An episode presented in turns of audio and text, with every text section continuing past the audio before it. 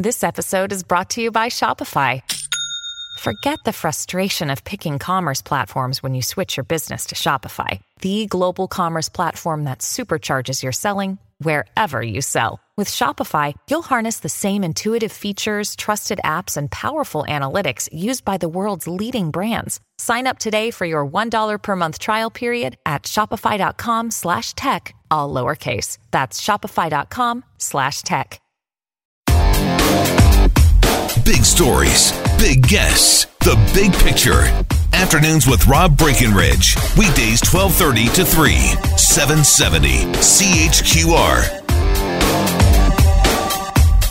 Zach Hewitt in for Rob Breckenridge. You know, when, when you fill in from, I, I do shows on Q107 down the hallway too. So Patrick, the producer, gets a kick out of rocking out on a Friday. I appreciate that. Thank you, sir. It makes me feel at home. Very wonderful. Huawei, Ericsson, BlackBerry, many others offering amazing technologies for our world. The thought, though, that, or at least the prospect, that Huawei could insert technology that allows a backdoor for their government to access our networks anytime. I mean, I think you have to look at the presidential election down in the States a couple years ago when Trump stood up on stage and said, Come on, somebody go find those emails. And like by the end of his speech, somebody had hacked in and found them. Um, goes to show the power and the vulnerability of the things. So imagine if there was just a back door, like you just literally like, oh yeah, hey, let's just open her up and see what's inside. It's a scary, scary scary notion, and it's one of the things that uh, has stayed with me in conversation about Canada. Uh, joining me on the phone, our guest is Christyn Cianfarani. How did I do, Christyn? You did it perfect. Yes. Thank yeah. you very much. Happy International Women's Day to me. For pronouncing your name right. exactly. We've come a long way. Um, Indeed. The uh, cyber safety in the Canadian military. Uh, Kristen is president and CEO of CADSI, C A D S I. What is CADSI? It's the a, a, the largest national association that uh, looks after the defense and security uh, industry partners, so companies that operate in the sector. So uh, the real the acronym spreads out to Canadian Association of Defense and Security Industries. Wow. Yeah, it's a mouthful. It sounds very, very fancy. Um, uh. so there's been an awful lot of talk, and, and let's just sort of off the top of our heads. So there's election, um, literally fraud allegations that have gone on with voting systems and hacking those kinds of things. There is, of co- there is, of course, access to literally confidential files and banking information. There would be, in the world of the military, the technology uh, drones, you know, autonomous style things, hacking of those things. Um, what else comes to the top of your mind of other topics that we've heard recently that may or may not be vulnerable? Yeah, so I mean, uh, to come back to your point about you know all the election stuff, which is really something that's pressing, you know, in the Canadian consciousness right now. Uh, we when we hear talk about the subject. It's not so much about, you know, hacking into voting machines or voting technologies. It's about big mis and disinformation campaigns uh, that are going to hit you know Canadians eh, through through influence. So through you know your Facebook, your Twitter, the the the news. I hate to call it fake news, uh, but uh, the the information that you're being fed about either candidates or their stances can be completely wrong or incorrect, or or, or very highly characterized based on you know what people know about you um, and how much they breached your privacy. That's one. Uh, the other thing in, in Canada, I mean, I'm sure you've seen in the papers, uh, we're buying planes and uh, building ships, and um, some of those technologies, uh, you know, in in in the future, as the the uh, the technology within them in their supply chains uh, evolves over time, those technologies can be can also be equally vulnerable. So when we look at it in the context of the armed forces, those are the kinds of things that that we're specifically looking at, which is are our armed forces going to become more and more vulnerable either to misinformation or disinformation campaigns and or is the technology that they're using, which in some cases our companies are providing, can those technologies become vulnerable in the future? All right. So thank you for creating that context of the Cambridge Analytica conversation and then the does the GPS in the airplane have a hole in it where someone could access that? Right, and it sounds like it's totally surreal, right? Like, uh, well, it sounds like a movie. It, it, it, does, and I and I think actually that's some of the reasons why you know people talk about Canadians being complacent is because we we really do think it's a bit of science fiction, but the reality is it's not. It it, it happens all the time now. A text message just came in, which is I think uh, a great uh, next turn for us, Christyn. Can we buy a used system to protect us from all of this from some other country in the world? I think the implication, of course, is that our our ongoing purchases of uh, used military equipment that we seem to just inherit from other places. Right. So I think the first thing is, you know, where are we getting it from, right? First and foremost, uh, despite the fact that I, I, I, am in favor of new equipment, no question about it. um, uh, you know, I think our I think our CF deserves the best, uh, but. Uh, at least, uh, thank God, we're going out and getting those CF-18s from Australia, right? We're getting them from our Five Eyes partners. We're the closest you know, allies in the world, and uh, and we do share uh, threat information. We do share, sa- you know, satellite data information with our partners, and we go. We don't fight anymore in uh, in missions that are not coalitions. So at least, you know, we're getting at least we're getting our used equipment from um, from the neighbor places. we trust. There you go, from trusted partners. I don't know right? if you've ever been to a party with Australians, but they're often the life of the party. So they're, they can be pretty wild. Yes. okay, so is Canada safe? Christyn, this is what you do military, security, all of those things. Is Canada safe, or are we literally uh, going to this digital battle with slingshots? Our, I believe our Canadian forces can very well defend itself from the threats today.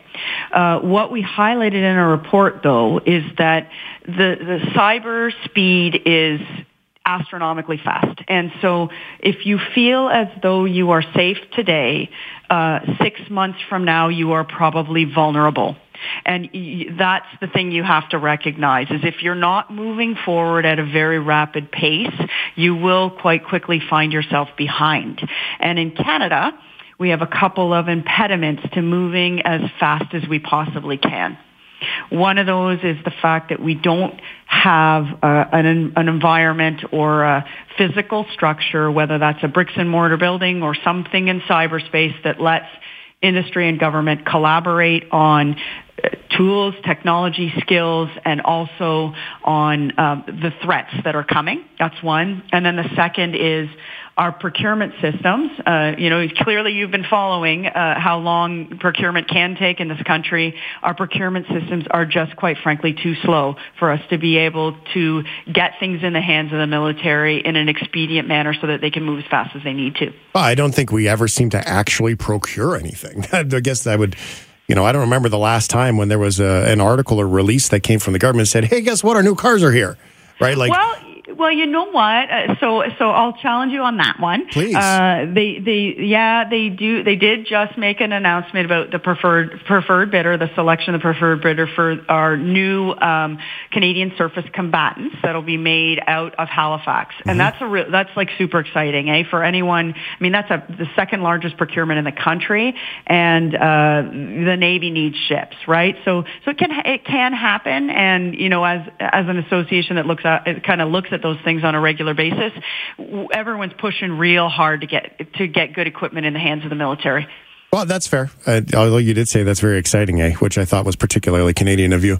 Um, the the urgency around this, though, the article does suggest the, a genuine sense of urgency in reevaluating all of this. What does the military say? I'm sure they must say, "Hey, yeah, we would love this stuff."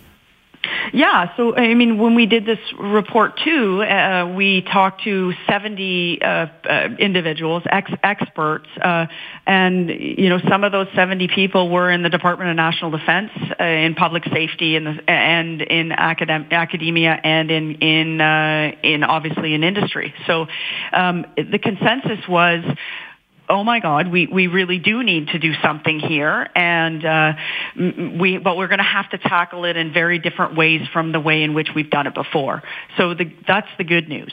Okay, so I have one more question for you. We're going to take a very quick break here. Um, in regards to how people access this stuff, Christyn Cianfarani, President and CEO of CADSI, C-A-D-S-I. More coming up next, 770 CHQR. 770 CHQR 146. Our guest right now, I'm Zach in for Rob Breckenridge, is Christyn Cianfarani, President and CEO of CADSI. Now, one of the things you, your organization talking about the Canadian military, Christyn. So when we look at the weakest link in the chain is often the problem. At home, when we talk about security at home, you know, if you don't protect your, you know, I don't know, your Google Home or if there's access anywhere along the line, someone could access your Google Home or your phone or whatever to get at your computer and your private information. Inside the chain of what is the military and what is the government, do we see security inside that being a concern? Because the Huawei conversation is a big one. And is does that ever come into the discussion for you from the military perspective? Yeah, I mean there there are points all along the chain, right? Um, the single weakest link in all of these things traditionally is the human side, which is, you know, and when we see, uh, we've certainly seen in other nations where um, they've been the, you know, uh, militaries have been the victims of misinformation campaigns with respect to the soldiers or the men and women that are out in the field. So, so you know, there, there will be information sent to the families that uh, that one of their sons or daughters has died, right? And that and that is a, a real vulnerability. Uh, it's a human vulnerability, but it's a real vulnerability. Another one is uh, the technology that we, uh, the industry, puts puts within our own products. We're parts of supply chains, um, whether they be coming from another nation, if it's a, a platform, for example. So we don't make airplanes in Canada, fighter planes in Canada, but we certainly contribute heavily to the supply chains and we we Canadians or and or other nations that provide technology can also be another weak link. Uh, there are they're innumerable, right? Uh, and the insidious part about this space that we work in is that those weak links are are really easy to find. They're really easy to exploit and they're they can be done quite quickly with you know two two kids in a basement so you don't need a lot of quote unquote firepower to take out a, a nation. Wow. Thank you very it's, much. Yeah. It's very scary. If somebody wants to read more about this, Christyn, where do they go? Uh, well, we we put out a report. Uh, it's uh, certainly online. Uh, we're happy to have people reach out to us as well. Uh, we we have a we do have our own uh, website, so you can if you Google CADSI, we're the CADSI. We're the first we're the first thing that pops up, so people can, can come and look at our stuff in the public realm. Christyn Cianfarani, thank you very much for your time today. Thank you so much for having me, Zach. Afternoons with Rob Breckenridge, starting at 1230 on News Talk 770 Calgary.